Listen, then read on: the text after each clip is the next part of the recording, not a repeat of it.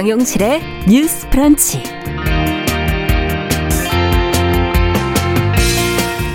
네, 안녕하십니까. 정용실입니다. 서울 부산시장 재보궐 선거를 이제 닷새 앞두고 각 당의 선거 운동이 한창입니다. 뭐 싹 다 갈아엎겠다. 우리 당 후보가 찐이다. 유세차의 노랫소리가 아주 시끄러울 정도로 우렁찬데요. 자, 그런데 이렇게 떠들썩한 선거운동 가운데 이번 선거의 직접적 원인인 고위 공직자 성폭력에 대한 정치권의 진지한 반성과 아, 진지한 대책 마련이 안 보인다는 지적이 나오고 있습니다. 청년들의 문제의식은 더 크다고 하는데요. 오늘 주간 똑똑똑에서 같이 한번 들어보도록 하겠습니다.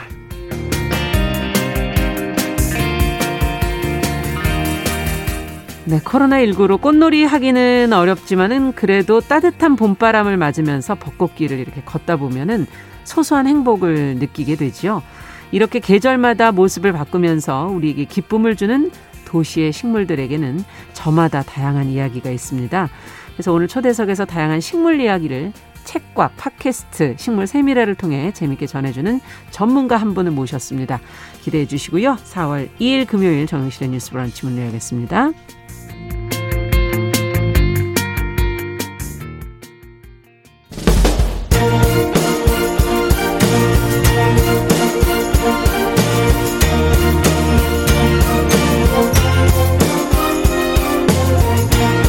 여성의 감수성으로 세상을 봅니다. KBS 일라디오 정용실의 뉴스 브런치. 여러분의 의견을 기다립니다. 문자는 샵 9730으로 보내주세요. 짧은 문자 50원, 긴 문자 100원이 부과됩니다. KBS 모바일 콩, 유튜브를 통해서도 무료로 참여하실 수 있습니다.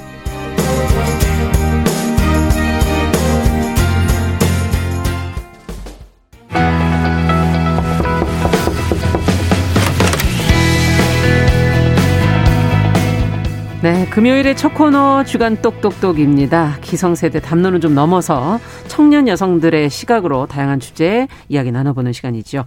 오늘도 계간 홀로 이진송 편집장 그리고 청소년 페미니스트 네트워크 위티의 양지혜 활동가 두 분 자리해 주셨습니다. 어서 오십시오. 안녕하세요. 네. 안녕하세요. 자, 오늘 저희가 이제 고위공직자 성폭력에 관해서 이야기를 나눠보려고 하는데 지금 선거 기간이 이제 얼마 며칠 안 남아서 상당히 예민한 시기예요. 근데 이 시기에 이 문제를 다루고 싶었던 이유를 좀 들어보고 싶습니다.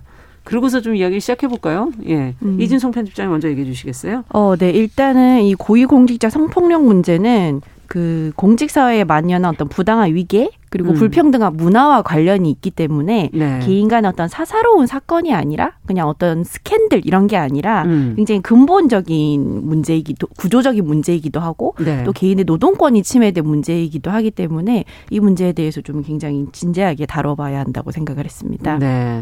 단순한 스캔들로 보지 말아라. 이건 네. 구조적인 문제다. 네. 개인의 노동권이 걸려 있는 문제다. 네. 이런 얘기시고요. 양지혜 활동가께서는요.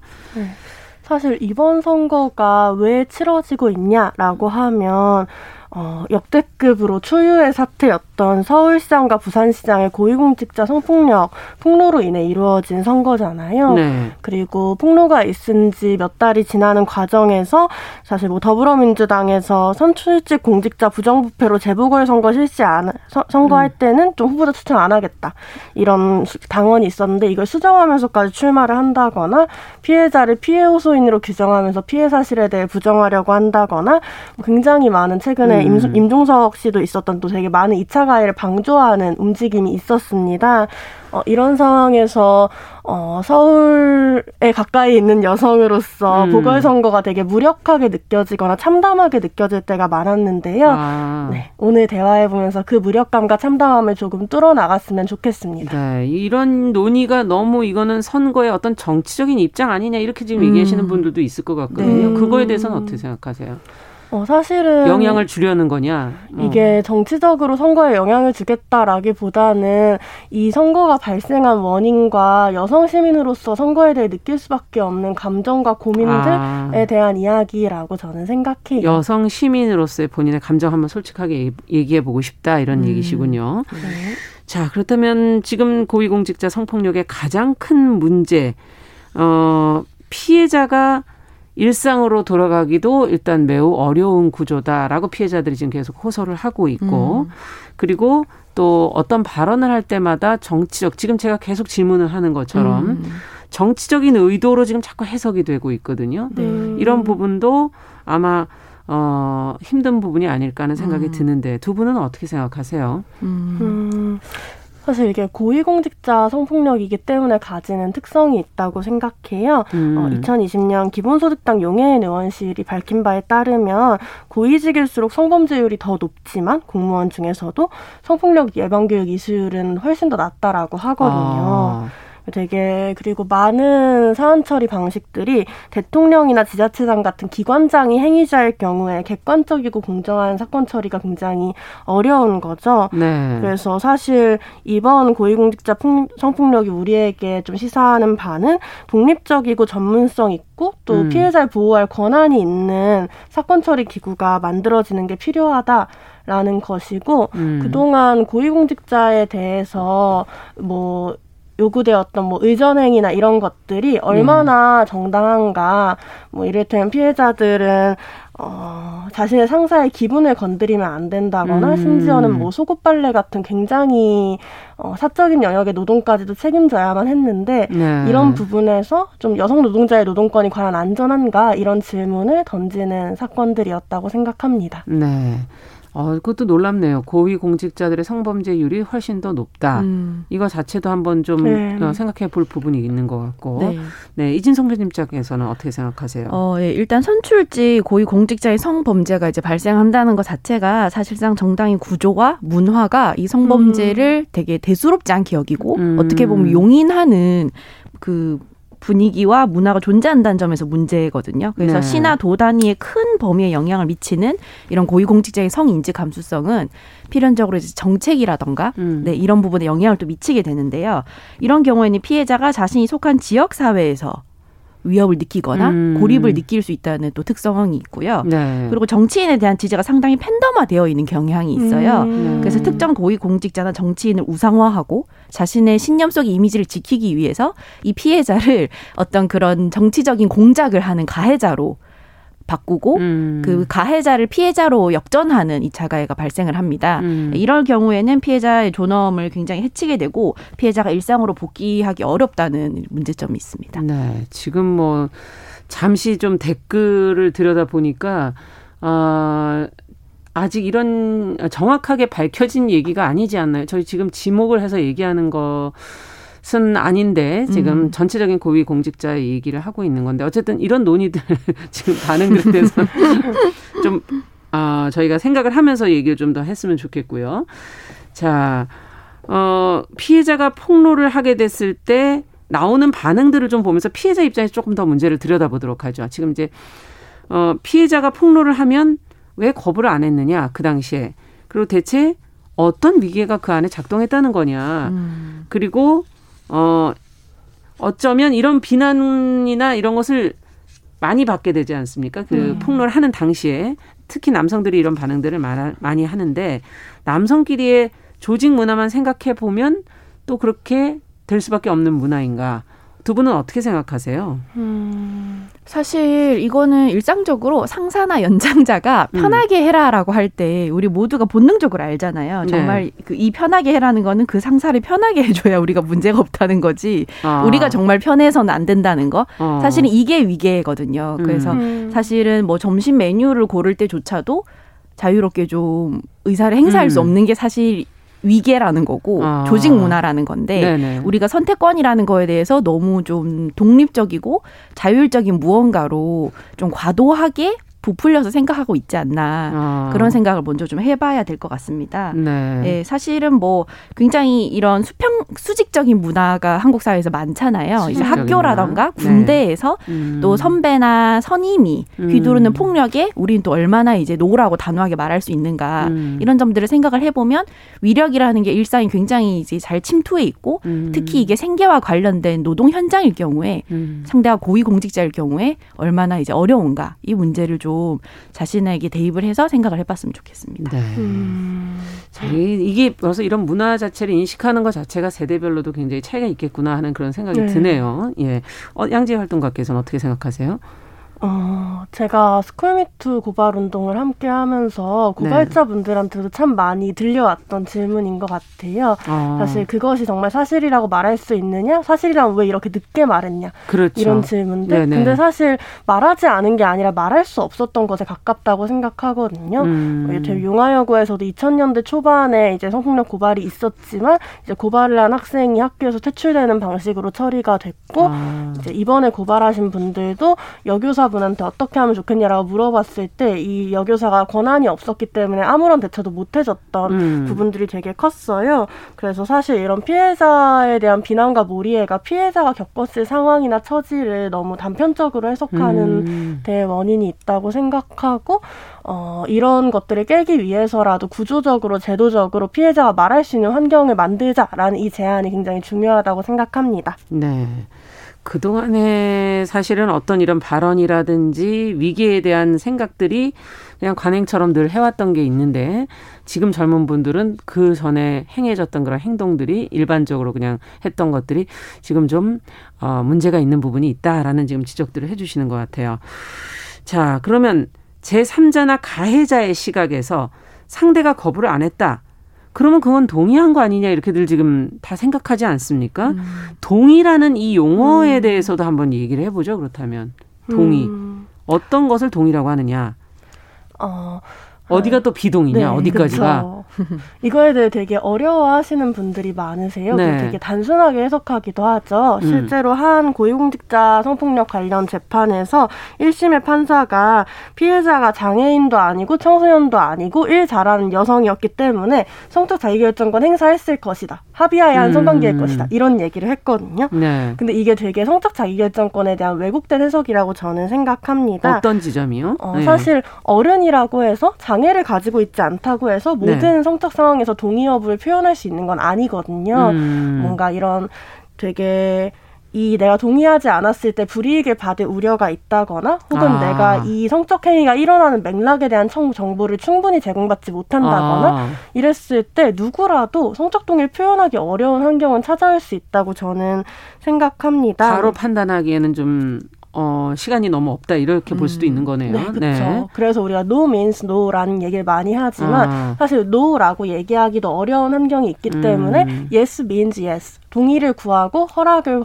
받고 정확하게 네. 물어야 된다. 정확하게 묻고 확인해야 하고 그 음. 과정이 동의해 안 해라는 질문을 넘어서 상대방이 이 관계에 대해 충분히 이해하고 음. 있는지 이 관계를 거부하더라도 불이익을 경험하지 않을 수 있는지 상대방이 자신이 음. 원하는 바를 나한테 충분히 얘기해 줄 수 있는지 뭐 이런 것들에 대한 고민이 필요하고 어. 뭐 과거에 한 성관계가 있더라도 그것은 지금의 성관계에 대한 동의가 아니다라는 아, 사회적인 그렇죠. 인식이 좀 필요하다고 생각합니다. 네. 음. 어떻게 보세요? 이게 참 용어 하나의 용어 가지고도 이렇게 네. 생각들이 다를 수가 네. 있군요.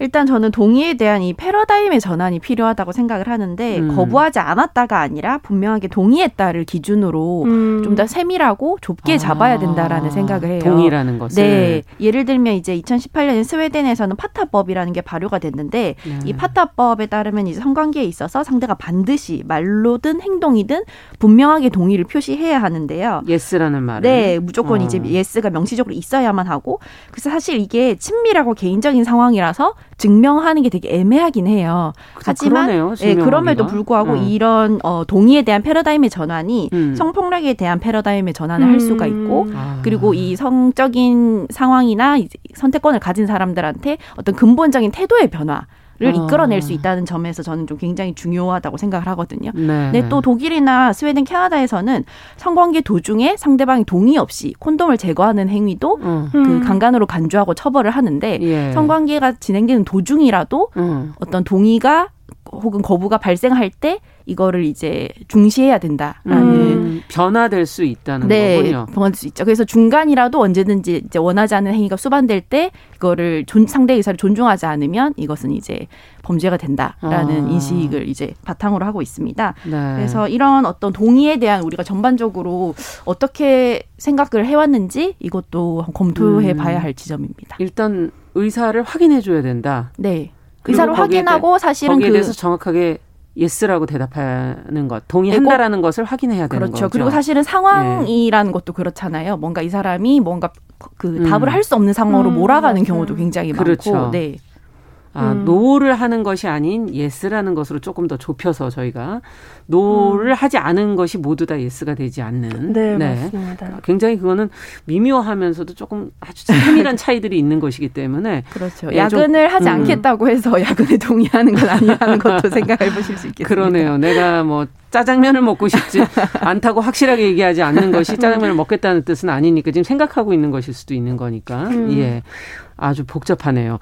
어, 하지만 이, 이 문제를 이제 어, 서로의 입장을 생각해야 되기 때문에 관계라는 것은 거기서부터 이제 저희가 문제를 풀어가야 될 것 같고 자 그렇다면 해법을 조금 더 고민을 해보죠. 음. 고위공직자 성폭력을 포함한 이 위기에 의한 성폭력을 막기 위해서 뭐 지금 비동의 강간죄라는 거를 도입하자 이런 목소리가 지금 있어요. 이거는 기존의 강간죄하고는 또 무엇이 다른지 아, 네. 지금 형법 297조에서는 폭행 또는 협박이 음. 있어야만 강간죄로 성립된다라는 구성 요건이 있거든요. 아. 그런데 이 폭행 또는 협박을 동의 여부로 바꿔야 한다.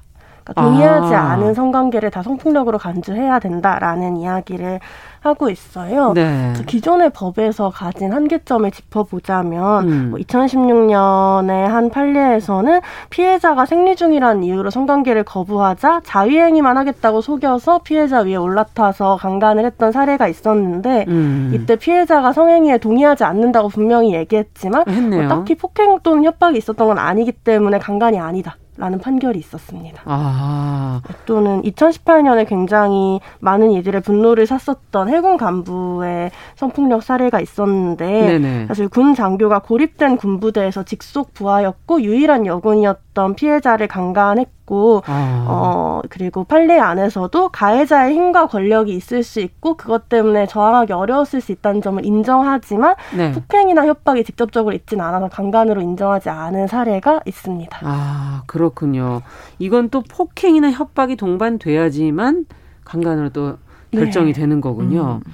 자, 어떻게 보십니까? 어, 네. 말씀하신 거에 이어서 받으면 이 강간죄의 구성 요건이 지금은 폭행이나 협박 같은 가해자의 유형력 행사에 초점이 맞춰져 있습니다. 아. 가해자가 어, 얼마나 유형력을 행사했는가. 네. 근데 이제 이거를 피해자의 동의 여부로 강화하는 게 이 비동의 강간죄의 핵심이고요. 예. 강간죄의 성립 요건을 좀 더 세분화하자는 거죠. 왜냐하면 네. 성범죄라는 게 굉장히 다양한 맥락과 굉장히 섬세한 상황 속에서 다르게 발생하는 그렇죠. 권력형 범죄이기 때문에 예. 이 점에 대한 이해가 필요한데 예를 들면 2019년에 전국 성폭력 삼당소 협의회 분석에 따르면 강간 피해 사례 중에 70% 이상이 네. 직접적인 폭행이나 협박 없이 이루어졌다는 걸 알 수 있거든요. 아. 그래서 예를 들면 공포심이나 수치심 음. 혹은 여러 가지 이해관계 때문에 적극적으로 반항하지 않았을 경우에는 음. 가해자가 유형력을 충분히 행사하지 않았다라고 해서 강간죄가 성립되지 않는 않는 문제점이 음. 있습니다. 그래서 네. 이런 점들을 이제 전반적으로 돌아보려고 하는 게 비동의 강간죄의 핵심이고요.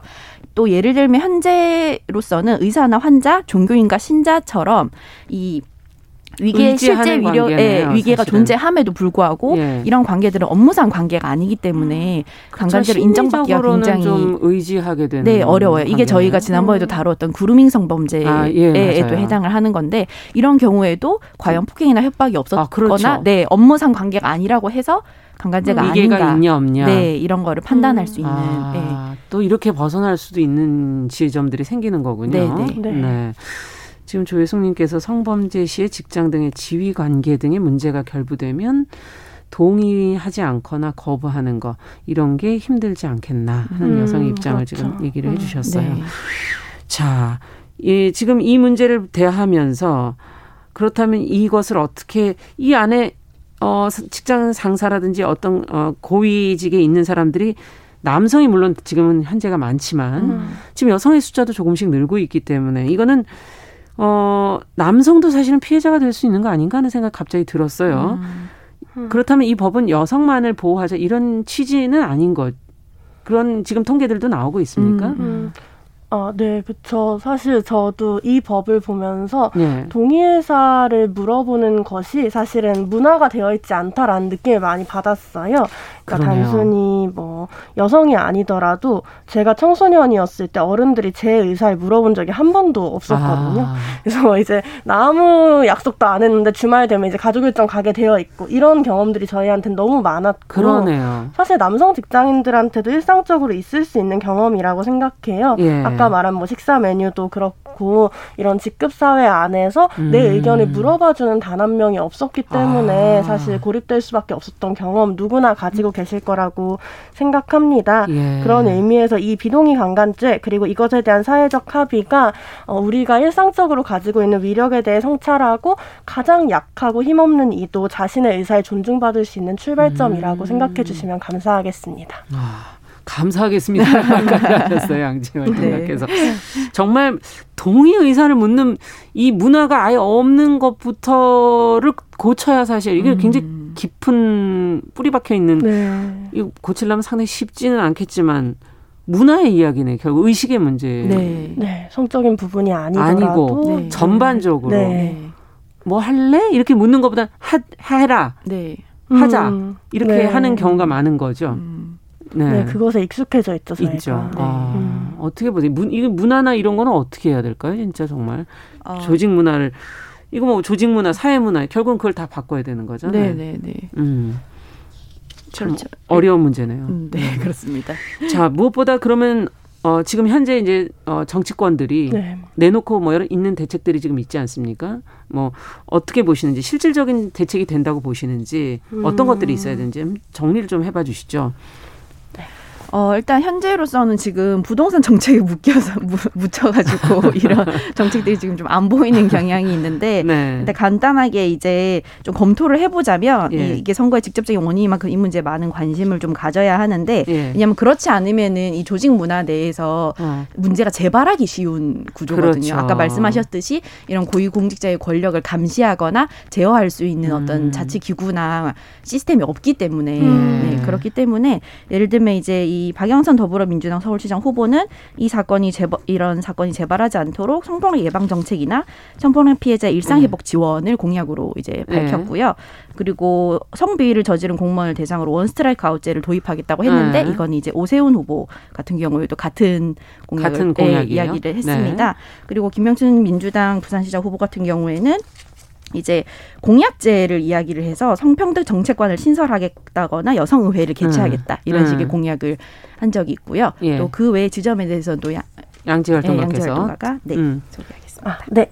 그 제가 이 라디오 준비하면서 한국 여성 민우의 보궐선거 후보자 공약 젠더의식 검증 및 젠더 가이드 음. 질의를 좀 찾아봤는데요. 좀 전반적으로 여성 대표성을 정치에서 음. 확대해야 된다라는 것에 대해선 어, 대부분 공감하는 태도가 있었어요. 그래서 네. 대부분의 여성 후보가 뭐 여성 부시장을 확대한다거나 이런 정치 내 여성 대표성 확대 방안을 발표했고 네. 뭐 남성 후보들 중에서 오태양 후보가 이와 관련해서 동의하는 발언들 을 하기도 음. 했고요. 또 부산시 시장 후보들도 뭐 기호 1번, 9번 후보들은 음. 다 여성 대표성 확대 방안을 발표를 했고 어, 특히나 뭐 성별 영향 평가 등 성평등 관점을 좀 더 집중해서 낸 여성 대표성에 대한 음. 대책들도 있었습니다. 또 우리가 오늘 얘기한 비동의 강간죄 역시 좀 서울에서는 기호 6번 신지혜, 기호 11번 김진아, 기호 12번 송명숙 등 좀 젊은 여성 후보가 동의를 표하는 확률이 그렇군요. 좀 높은 편인 것 같고 부산에서도 기호 1번 더불어민주당 후보 와 기호 9번 진보당 후보가 좀 적극적으로 음. 동의를 하고 있는 추세입니다. 어, 제가 주목했던 건 많은 이들이 원스트라이크 아웃을 이야기하지만 이게 서울시에 없는 게 아니거든요. 음. 있어요? 이미 있어요. 이미, 이미. 이 제도가 있는데 왜 아. 진행되지 않냐라고 하면 앞서 말한 좀 독립적인 어떤 감시가 가능한 권한이 있는 센터가 예. 부재하기 때문이라고 생각해요. 음. 그랬을 때 좀 젊은 여성 후보들 안에서는 좀 성폭력을 전수조사하겠다라거나 좀 반성폭력 업무 지침을 만들고 좀 이런 부당한 과도한 과도한 의전 요구에 대한 업무 거부권을 음. 행사할 수 있게 하겠다거나 이런 대책들도 많이 나오고 있고 음. 뭐 특히나 독립적인 성폭력 전담위원회 혹은 성폭력을 원스톱으로 처리할 수 있는 체계를 마련하겠다라는 움직임들이 있는데 저는 음. 좀 이런 좀 더 구체적이고 세세한 행보가 중요하다고 생각합니다. 네. 그러니까 젊은 여성 후보들이 이번에 유난히 많았는데 그렇죠. 그 이유가 무엇일까 생각했는데 지금 말씀을 들으니까 만족스러운 대책이 안 나오니까 본인들이 스스로 그런 것을 음. 들고선 음. 후보로 나온 게 아닌가 하는 그런 생각도 들기도 하네요. 네.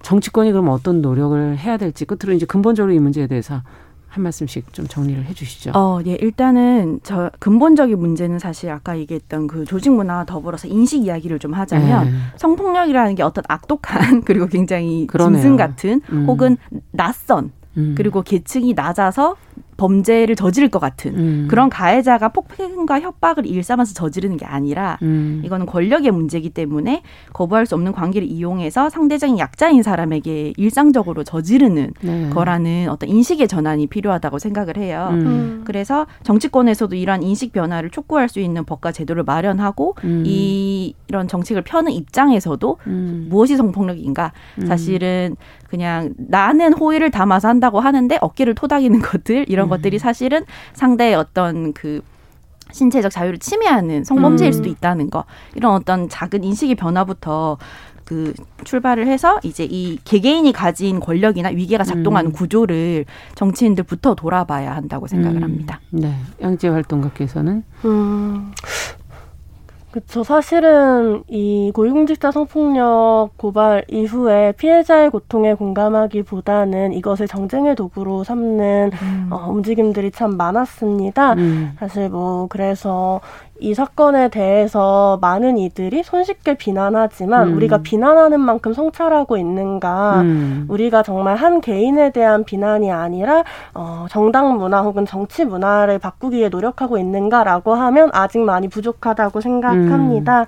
어, 그럼에도 말씀하신 것처럼 이번 서울시장 선거는 정말 많은 젊은 여성 후보가 출마했고 뭐 제 생각엔 유례 없이 많은 페미니스트 후보가 나온 그렇죠. 선거일 거라고 생각하고 분명히 변화를 말하고 정치가 바뀔 수 있다고 이야기하는 사람들이 있다는 점이 저와 음. 비슷한 시간을 살아가는 여성 시민들에게 위로가 되기를 바랍니다. 네.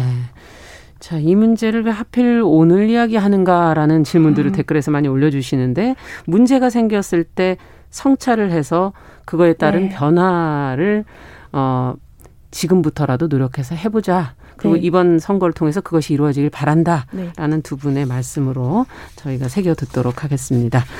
자, 주간 똑똑똑 오늘은 고위공직자 성폭력 문제에 대한 이야기 청소년 페미니스트 네트워크 위티의 양재 활동가 개관올레 이진송 편집장과 함께 이야기 나눠봤습니다. 우리 삶의 어떤 동의를 구하는 부분에 대한 근본적인 질문들을 많이 하게 됐던 것 같아요. 자, 정우실의 뉴스 브런치 어 어, 지금 시각 10시 33분 향해 가고 있고요. 라디오 정보센터 뉴스 듣고 오겠습니다. 코로나19 신규 확진자가 558명으로 집계됐습니다. 정세균 국무총리는 4차 유행 초입에서 숨고르기 하는 것은 아닌지 걱정될 정도로 위태로운 상황이라고 우려했습니다. 전국에서 코로나19 백신 1차 접종을 받은 사람이 3만 6천여 명 추가되면서 누적 접종자 수는 91만 명을 넘어섰습니다. 주요 보건의료 단체장들이 오늘 오전 아스트라제네카 백신을 접종받았습니다. 4.7 재보궐선거의 사전투표가 전국 722곳 사전투표소에서 진행되고 있습니다. 오전 10시 집계된 전국 평균 사전투표율은 1.83%입니다. 정의용 외교부 장관이 왕이 중국 외교부 장과의 취임 후 첫 회담을 위해 오늘 중국으로 출발합니다. 북핵 북한 문제를 비롯한 한반도 정세가 비중 있게 논의될 전망입니다. 한미일 안보수장 회의를 앞두고 미국 국무부가 대북 정책의 중심에 비핵화가 있을 것이라면서 대북 접근법이 효과를 보려면 동맹들과 보조를 맞춰야 한다고 강조했습니다. 지금까지 라디오 정보센터 조진주였습니다.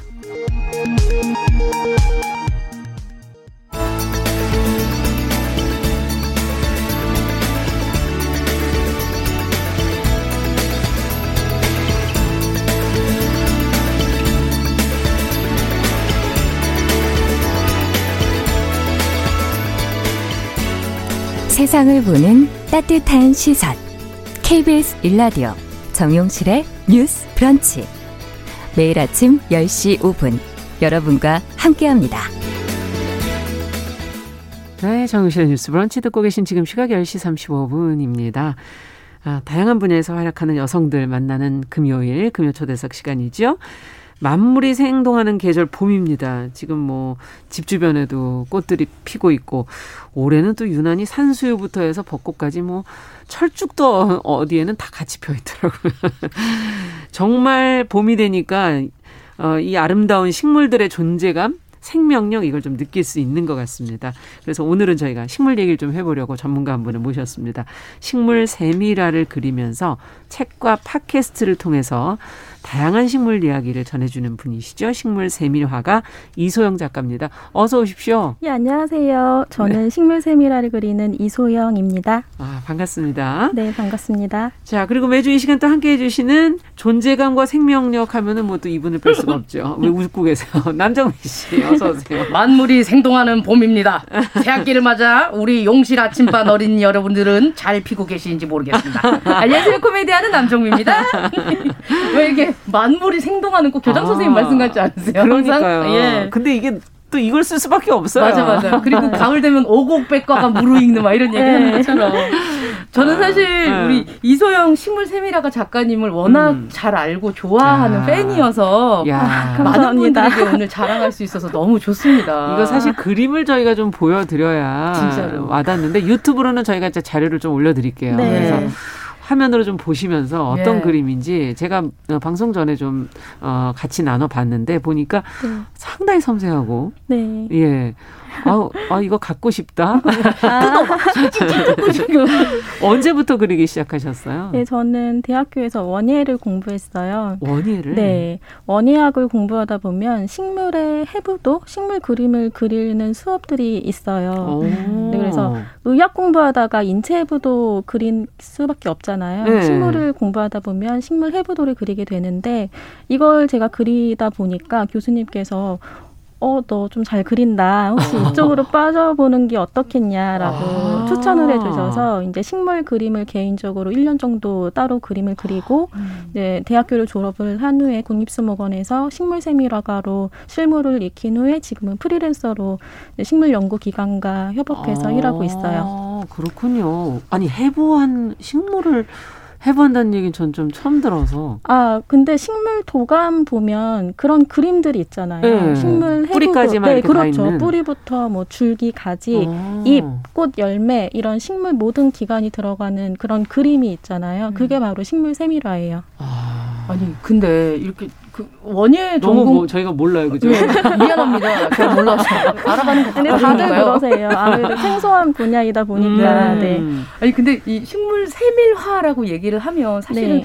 화라는 게 그림이니까 그렇죠, 그렇죠. 그림 전공하지 않았을까 이런 저도요. 생각도 들었는데 네. 네. 원예하셨네요. 네, 어. 보통은 이제 헷갈려 하시는 것들이 식물화랑 헷갈려 하세요. 그러니까 예를 들어서 음. 고우가 그린 해바라기 어, 그림이나 네, 신사임당의 초충도 같은 네, 그림들의 맞아요. 경우에는 식물을 좀 아름답게 그리거나 예술 안에서 식물의 뭐 아. 뭐 개인적인 사유를 담는다던가 이런 그림이라고 볼 수 있는데 식물 세밀화라는 식물학, 그러니까 과학 안에서 어, 아. medical illust라고 하는 의학 일러스트처럼 식물학 그림이라고 볼 수 있고요. 연구 과정에서 식물에 어, 이름을 붙이거나 그래서 이렇게 생긴 식물은 앞으로 이름을 이렇게 불러주세요라고 아. 발표할 때 그려지는 그림이라고 할 수 있죠. 그러니까 예쁜 모습보다는 정확한 그럼요. 제일 중요한 건 과학이니까. 정확하게 네 종의 특징이 잘 드러나게 아. 사람들이 이 그림을 보고 식별할 수 있도록 하는 그림이 바로 식물 세밀화죠. 아. 그러면 이게 이제 뭐 풍경화나 아니면 뭐 정물화나 이런 거 보고 하는 거지만 네. 식물 세밀화는 세밀하게 보려면 좀 더 필요한 게 있을 것 같아요. 네, 그러니까 보통 식물 세밀화 그린다고 하면 제 작업실에서 책상 위에서 커피를 마시면서 이렇게 우아하게 하다가 아니야 이게 아니야 뭐 이렇게, 이렇게 그림을 그린다고 생각들 많이 하시는데요. 네. 저는 주로 산이나 들, 식물원 이런 데 많이 있거든요. 그러니까 어, 제가 보면서. 네, 그럼요. 식물을 그리려면 음. 식물이 있는 곳에 제가 직접 가야 돼요. 아. 네, 그래서 제가 처음에 수목원에 들어갔을 때도 처음에 저한테 질문해 주셨던 게 산 잘 타냐? 였었어요. 아. 산을 잘 타냐. 네, 그러니까 왜냐면 높은 고지에도 가셔서 네, 확인해야 그럼요, 되니까. 그럼요. 음. 식물이 있는 곳에 잘 가는 것이 식물 세밀화가의 정체성이죠. 어, 아니 그러면 만약에 음. 뭐 예를 들어서 무슨 뭐 연구를 하는 게 이번에 민들레를 연구를 합니다. 네. 그러면 우리 동네 민들레랑 용실이네 동네 민들레랑 다르죠. 소영이네 동네 다를 것 같은데 네, 다가요? 그게 네, 그게 환경 변이라고 하는 건데요. 뭐 음. 토양에 따라서 햇빛 받는 양에 따라서 지역에 따라서 다른 특징이 있어요. 음. 이런 것들은 최대한 제외하고 식물 어디서든 다 똑같은 그 공통적인 특징이 바로 분류키라고 하는 것이 중요하거든요. 네. 분류키를 살려서 그리는 그런 그림이 바로 식물 세밀화고 그거를 잘 알아서 제가 그걸 잘 표현해내는 게 그 역량이라고 할 수가 있겠죠. 아, 그렇군요. 그러면 식물에 대해서 깊은 이해가 없이는 그릴 수가 네, 그럼요. 없네요. 제일 중요한 게 식물을 잘 알고 있어야 돼요. 아, 그렇군요. 그러면 시간은 얼마나 걸리세요? 그림 그리는데? 그림 그리는데 시간은 사실 며칠 걸리지 않는데 따져보면 네. 근데 중요한 건 식물이 어, 그리려면 꽃이나 열매 이런 모든 기관을 그리려면 식물이 한꺼번에 그걸 보여주지 않잖아요. 네. 지금은 벚나무가 꽃을 피우고 있지만 네. 제가 열매도 그려야 되는데 지금 당장 그림을 완성할 수가 없잖아요. 그걸 그리, 아. 기다려야 하잖아요. 좀 있으면 이제 잎이 나오잖아요. 네, 잎 나오고 이제 음. 여름이 되어야지 이제 좀 지나서 열매가 있고 그런 모든 기관들이 다 드러나는 것들을 기다려야 되는 시간이 오래 걸려서 보통 최소 한 6개월 이상 걸리고요. 그리고 올해 내가 꽃을 못 봤다. 그럼 내년을 기약해야 되고 또 내년에 내가 꽃을 또 음. 놓치면 그 다음에 그래서 한 10년 동안 스케치만 해놓은 것도 있고요. 아, 희귀한 종들은? 네, 희귀한 종들 그리고 짧게 뭐 핀다든가 기간이. 네, 그럼요. 아. 그게 딱 정해진 날짜에 꽃이 피는 게 아니라 요즘에 또 기후 변화 때문에 꽃 피는 시기가 2주 정도 앞당겨졌죠. 네, 앞당겨지고 예. 계속 변화하고 있어서 그걸 그 관찰하는 시간이 되게 오래 음, 걸려요. 어머나 생각보다 힘드네요. 네. 네. 저는 이 세, 그 식물 세밀화 그리신 음. 거 작약 그리신 거랑 이렇게 여러 가지 아, 옷 그린 거 너무 예쁘게 네. 보면 막 마음이 아 너무 그러니까 아 정말 너무 꽃 같아 좋아 막 이렇게 생각이 드는데 어. 이 보니까 현미경 두고 그리신다고 하는데 맞아요? 네, 맞아요. 야. 제가 현장에서 최대한 많이 스케치를 하지만 오. 그것만으로는 부족하거든요. 어. 그래서 그걸 채집해서 가지고 와서 현미경으로 좀 더 자세히 관찰해서 야. 그걸 그리죠. 아, 그렇구 진짜 가장 힘들었던 혹시 식물은 무엇이었는지 가장 기억에 남는 식물은 아, 어떤 식물이었는지 힘든 건 사실 한종 한종 다 힘들긴 한데 네. 그 중에서도 좀 책임감이 느껴진다고 어. 해야 되나 부담이 되는 식물이 사람들이 아예 모르는 식물 그러니까 신종이라고 할 수 있겠죠. 어. 그러니까 이름이 없는 식물을 식물학자가 발견을 해서 그걸 음, 그림으로 이제 그려서 네 그려서 이제 발표를 하게 되는 그 과정에서 아. 되게 부담이 있어요. 그러니까 이 식물의 음. 최초 기록이기도 하고 또 사람들이 이 그림을 통해서 이 식물을 알게 되는 거잖아요. 네. 네 그래서 되게 부담스러워서 더 열심히 그리게 되고 또 음. 책임감도 느끼죠. 내가 잘못 묘사하면 잘못 알게 되면 네, 어떡하나. 그럼요. 어. 만약에 소영 선생님이 처음 봤었던 기록으로 남긴 식물도 있나요? 이름이 혹시 뭔지? 어. 아니, 아, 음. 그 제가 발견한 건 아니지만 제 음. 그림으로 이제 세상에 알려진 식물은 속다나제비라는 식물이 있었고요. 음. 또 네 울릉도에서 바, 발견된 바늘꽃 종류인 음. 울릉 바늘꽃이라는 식물이 있었어요. 오. 근데 이건 이름이 딱 정해져서 끝나는 게 아니라 이게 나중에 어, 도시에서 관상용으로 심으면 사람들이 좋아하겠다. 음. 그러면 뭐 개량이 돼서 우리한테 도시에 올 수도 있고, 예. 뭐 맛있는 열매가 있으면 그게 어. 또 과일이 될 수도 있는 거고 그렇게 어. 계속 이어지는 거죠. 삶으로 들어올 수도 있는. 네, 그럼요. 네. 야, 그러면 식물을 이렇게 오래 그려 오셨으니까 네.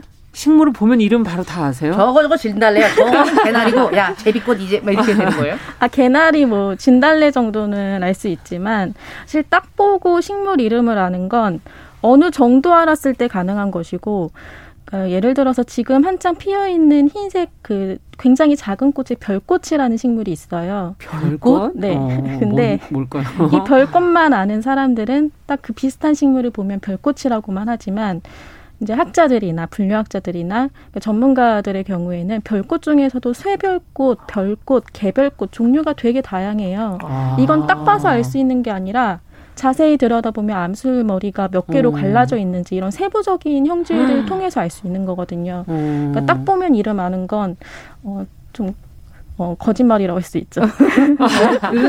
우리가 요즘에 그 뭐 보면은 검색 사이트에 그 꽃을 네. 이렇게 하면 뭐 찍으면 이름도, 네, 찍으면 이름도 나오고 막 그러잖아요. 그래서 산에 가면서 사람들끼리 아 저거 무슨 꽃이잖아. 그래서 그랬는데 아 함부로 얘기하는 게 아니군요. 네, 근데 뭐 자세히 그게 사진을 자세히 찍을수록 더 자세히 알 수 있는 거죠. 상세한 종을. 아, 그렇군요. 네. 네. 그 지금 우리 소영 작가님 프리랜서로 활동을 하고 계신데 음. 네. 작업실이 광릉 수목원 국립 수목원 강릉 근처에 네. 있다고 들었어요. 네. 네. 계속 그 뭐랄까요 거처를 그 근처로 두고 계신 이유라든가. 아 제가 수목원에서 일했고 지금도 뭐 수목원이든 그런 연구기관과 일을 하면서 느꼈던 건, 음. 이제 뭐 사람을 자주 제가 만나는 게 중요한 게 아니라, 그러니까 식물 근처에서 물리적으로 음. 식물 가까이서 있어야 식물을 자주 볼 수 있더라고요. 음. 그리고 또 여기가 저희 아버지 고향이셔서 내려갔던 거거든요. 아, 가족이 그래요? 다 같이 살고 있어요. 네. 아. 그래서 거기에서 있으면서 또 그 광릉숲에 우리나라에 자생하는 거의 대부분의 식물들이 거기 식재되어 있거든요. 아. 네, 자생하기도 하고 그래서 거기에서 관찰해서 그림 그리고 그런 작업하고 있어요. 개인적으로 그 국립수목원에 이제 정원 TV라고 있는데 거기에서 음. 거기서 네. 뭐 만들고 하는 걸 진행을 하고 음. 있거든요. 아. 그래서 네. 국립수목원 가보면 네.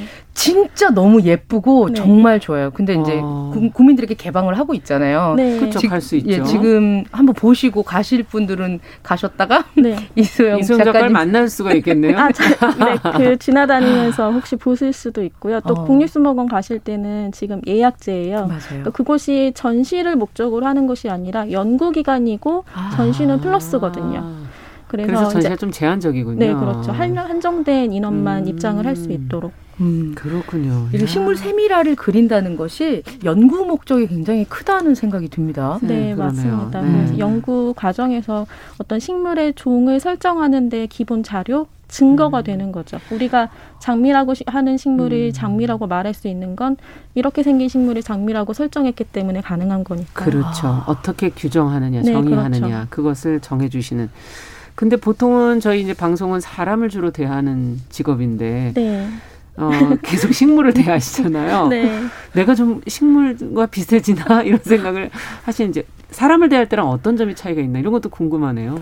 아, 제가 원래 성격이 되게 급하고 말도 더 빨리 했었어요. 근데 오. 식물과 있다 보면 식물의 시간에 맞춰지는 것 같아요. 식물의 시간에? 네, 그래서 지금 한창 바쁘고 정신이 없는 게 식물이 지금 꽃을 많이 피우는 시기잖아요. 음. 식물샘이라 그릴 때 꽃이 제 생식 기간이 중요하다 보니까 저도 정신이 없는 거예요. 이거 어떤 식물부터 그려야 되나. 다 지금 네, 한꺼번에 피고 있으니까. 아니 이번엔 특히 유난히 한꺼번에 피잖아요. 네, 맞아요. 좀 겹쳐졌더라고요. 기후 변화 때문에 계속 어. 변화하면서 개화 시기가.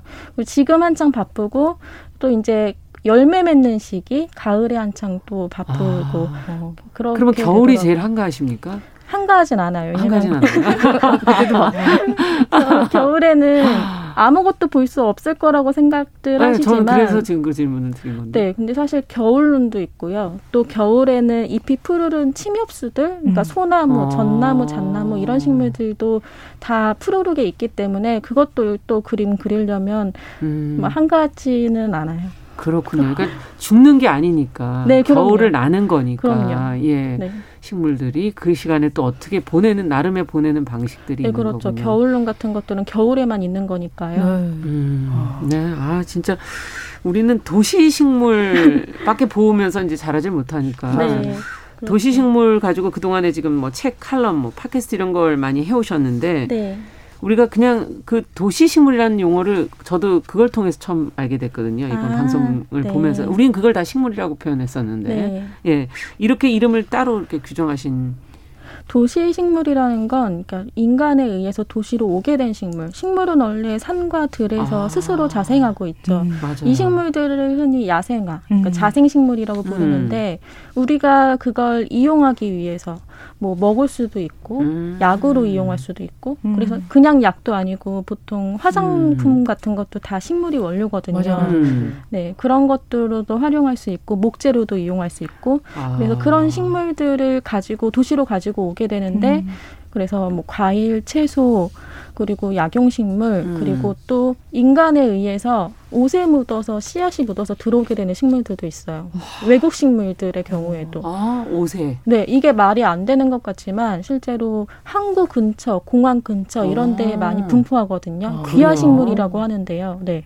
이런 식물들도 도시 안에서 인간에 의해서 이제 들어오게 된 식물이니까 도시 식물이라고 할수 있죠. 아, 사실은 근데 이렇게 시골에서 아니면 다른 데서 음. 살다가 이, 이, 이사를 며칠 하더라도 힘들잖아요. 적응하려면. 네. 식물들도 그런 게 있나요? 네, 적응하려면 힘들고 적응을 못하게 되는 식물들도 있는데, 네. 그러니까 적응을 하게 된다는 건 그만큼 번식력이 강하고 아. 그런 식물들이죠. 그래서 서양 민들레 같은 식물들은 우리가 심지 않아도 아무 데서나 막그 오염된 땅에도 다 잘 자라잖아요. 네, 대단한 거네요. 네, 그럼요. 보통 유럽, 뭐 서양 이런 이름이 들어간 식물들은 그 생명력, 번식력이 강해요. 아이고 그렇군요. 네. 우리 인간도 사실은 지, 이사하고 그러면 몸살 나듯이 맞아요. 식물들도 저는 키워보니 화분에 지금 도시식물 네. 화분에 심는 그런 식물들은 몸살 좀 하는 것 같던데. 아 그런 것들도 있는 것 같아요. 그러니까 음. 특히 야생화 같은 것들 어. 이런 아. 네 그런 식물들의 경우에는 그 들어오게 되는 번식 원래 산에서 사는 식물인데 네. 이렇게 오염된 땅에서 그리고 음. 공기도 많이 오염된 착하고. 곳에서 네 그럼요. 그래서 진달래 같은 것들도 도시에서는 사실 진달래 자주 볼 수 없고요. 맞아요. 철쭉을 자주 볼 수 있어요. 비슷한. 왜냐하면 진달래는 이런 공기 오염된 곳에서 되죠. 네 공기 오염된 곳에서 잘 생장이 안 돼요. 아. 그래서 비슷한 철쭉을 많이 심는 거죠. 그럼 우리가 지금 보고 있는 게 철쭉일 수도 있겠네요. 네. 이게 또 구분할 수 있는 건 진달래는 꽃이 필 때 꽃만 펴요. 잎이 안 피는데 철쭉은 잎과 꽃이 같이 펴요. 맞다. 딱 봤을 때 연두색과 그 분홍색이 같이 있으면 아, 철쭉인 거죠. 아, 그렇구나. 그리고 뭔가 좀 철쭉이 더 빽빽한 느낌이 들고 네, 진달래는 네, 좀 이렇게 엉성한 느낌이 좀 네, 들죠. 그 꽃만 네. 있어서 아무래도 그렇구나. 그리고 진달래가 조금 더 빨리 개화하고요. 아. 그래도 요즘은 좀 밖에 안 나가고 집안에서 이렇게 음. 좀 식물의 어떤 그쵸. 위로받는 분들이 아, 많아서 네. 반려 식물 이렇게 말씀하시고 맞아, 맞아. 집안에 두시는 분들 많잖아요. 네. 최근에 좀 인기가 많아졌어요. 음. 선생님 어떻게 생각하세요? 요즘에 미세먼지 심각해지고 공기 오염 문제 심각해지다 음. 보니까 이제 공기 정화 식물들 많이 재배하시죠. 관엽 음. 식물들. 음, 음, 음. 그리고 또 코로나 19로 인해서 집에 있는 시간이 오래 걸리다 보니까 그러니까 음. 집에서 자신만의 정원을 꾸려서 식물을 많이 맞아요. 재배하시는데요. 저는 그 식물 중에서도 보통 여러분들이 좋아하는 것들이 음식으로도 먹을 수 있는 식물들 요즘엔 또좀 그렇죠. 네, 그리고 네. 그래서 파 많이들 재배하고 맞아 맞아 맞아. 비싸져가지고. 비싸니까. 네. 맞아 맞아. 네 그리고 또 집안에서 향기를 내면 좋겠고 그런 식물들 어. 중에서 허브 식물들이 허브 식물들, 네. 좋은데요. 로즈마리, 예, 라벤더 로즈마리. 이런 식물들이 음. 또 좋은 점이 이들이 지중해 연안 원산인데 그 말은 햇빛이 강하게 들고 그냥 음. 물만 자주 주면 돼요. 음. 그러니까 사람들이 물을 안 주면 되게 불안해요, 오히려. 예. 그래서 음. 선인장이나 다육식물 같은 것들 재배가 쉽다고 하는데 오히려 더 까다로운 것 같은 것이 아. 물을 안 주면 되는데 안 줘도 되나? 되나? 네. 그렇게 불안. 않나? 네, 맞아요. 그렇게 불안해하셔서 물을 주다가 죽게 되는 경우가 많거든요. 물러져서 썩더라고요. 네, 근데 이 그 허브 식물들 주중에 연안에 네. 그 식물들은 물을 자주 주시면 되고 햇빛만 많이 쐬어 주시면 창가에서 음. 그래서 이 식물들 키우시면 되게 좋을 것 같아요. 아. 그, 그 고기도 녹차 먹이고 막 음악 들려준 육고기 네. 맛있다 뭐 이러는데 식물에게도 막 이렇게 클래식 틀어주고 이러면 애들 뭐 먹는 걸 주로 지금 생각하시는 거죠? 잘 먹을 수 있을까요? 잘 클수 네. 있을까요? 아 그런 연구가 있어요. 근데 이게 좋은 말, 뭐 나쁜 말 음. 그리고 좋아하는 노래가 있다. 이거는 그 음파장 특별히 좋아하는 음파장이 있어요. 식물들이. 식물들이. 네, 네. 그래서 말을 알아듣는 건 아니고 그 억양 같은 걸 알아듣는 거겠죠. 아. 그래서 뭐 요즘에 화훼 농장 같은데 가더라도 노래 음악 클래식 같은 거 많이 틀어주는 농장들도 많거든요. 음. 그러니까 실제로 그런 연구 결과가 있기는 해요. 아, 국물도 사실 뭐 말을 알아듣는 게 아니라 지금 말씀해주신 어떤 네. 그런 감정 그렇죠. 분위기 네. 이걸 네. 아는 게 아닐까. 아. 어, 지금 만지 국내외 여러 곳 안 가보신 곳이 없을 텐데 저희가 가보신 곳 중에 네. 지금 이제 봄이 좀 되고 그러니까 아 조용히 좀 어디를 가볼까 뭐 이런 물론 지금 코로나 19 때문에 갈 수 있는 상황이 아닙니다만 네. 네. 나중에라도 어딜 가면 좋을까요? 어디가 가장 좋던가요? 사실 우리나라 사람이라면 한 번쯤 꼭 가보셨으면 좋은 곳이 음. 아까도 말씀드렸던 광릉 수목원, 국립 수목원이 네. 있고요. 왜냐하면 우리나라 대표적인 수목원이기도 하고, 음. 그러니까 우리나라의 그런 자연스러운 정원을 대하는 모습을 음. 그대로 볼 수가 있고, 또 음. 우리나라 자생식물이 어떤 꽃이 피우고 어떤 음. 열매를 맺고 이런 것들을 한눈에 볼 수 있어서 그러네요. 네. 꼭 음. 가보시면 좋을 것 같고요. 또 한 가지는 지금 이맘때 음. 그 피는 꽃 중에 음. 목련이 있죠. 목련. 네. 네. 목련 지금 한창 아름다운데요. 예. 우리나라의 이 다양한 목련 속 식물들을 한 군데에서 볼 수 있는 아. 곳이 그 충청남도에 있는 천리포수목원이라는 곳에서 어 이건 처음 들어보네요. 네, 네. 전 세계에서 손꼽혀요. 그러니까 목련 속 식물들이 이렇게 아. 다양하게 있는 곳은 뭐 자줏빛도 좀 있고 흰색도 있고 네, 뭐 여러 가지가 있잖아요. 네, 노란색도 노란, 있고요. 어, 노란색도 있어요. 네, 그리고 겹꽃도 있고 이야. 종류가 다양해요. 이야. 네, 이것을 한눈에 볼 수 있으니까 천리포수목원. 네, 네, 지금 가보시면 좋을 좋겠네요. 것 같아요. 이야. 얘기하다 보니까 벌써 끝날 시간이 다 됐네요. 어. 예. 금요일 초대석 식물 세밀화가 이소영 작가와 함께 식물에 관한 이야기 오늘 나눠봤습니다. 남정미 씨도 같이 감사합니다. 예, 두 분. 예, 수고하셨습니다. 감사합니다. 네, 정용실의 뉴스 브런치 금요일 순서 여기서 인사드려야 되겠네요. 저는 다음 주 월요일에 뵙겠습니다. 주말 잘 보내시기 바랍니다.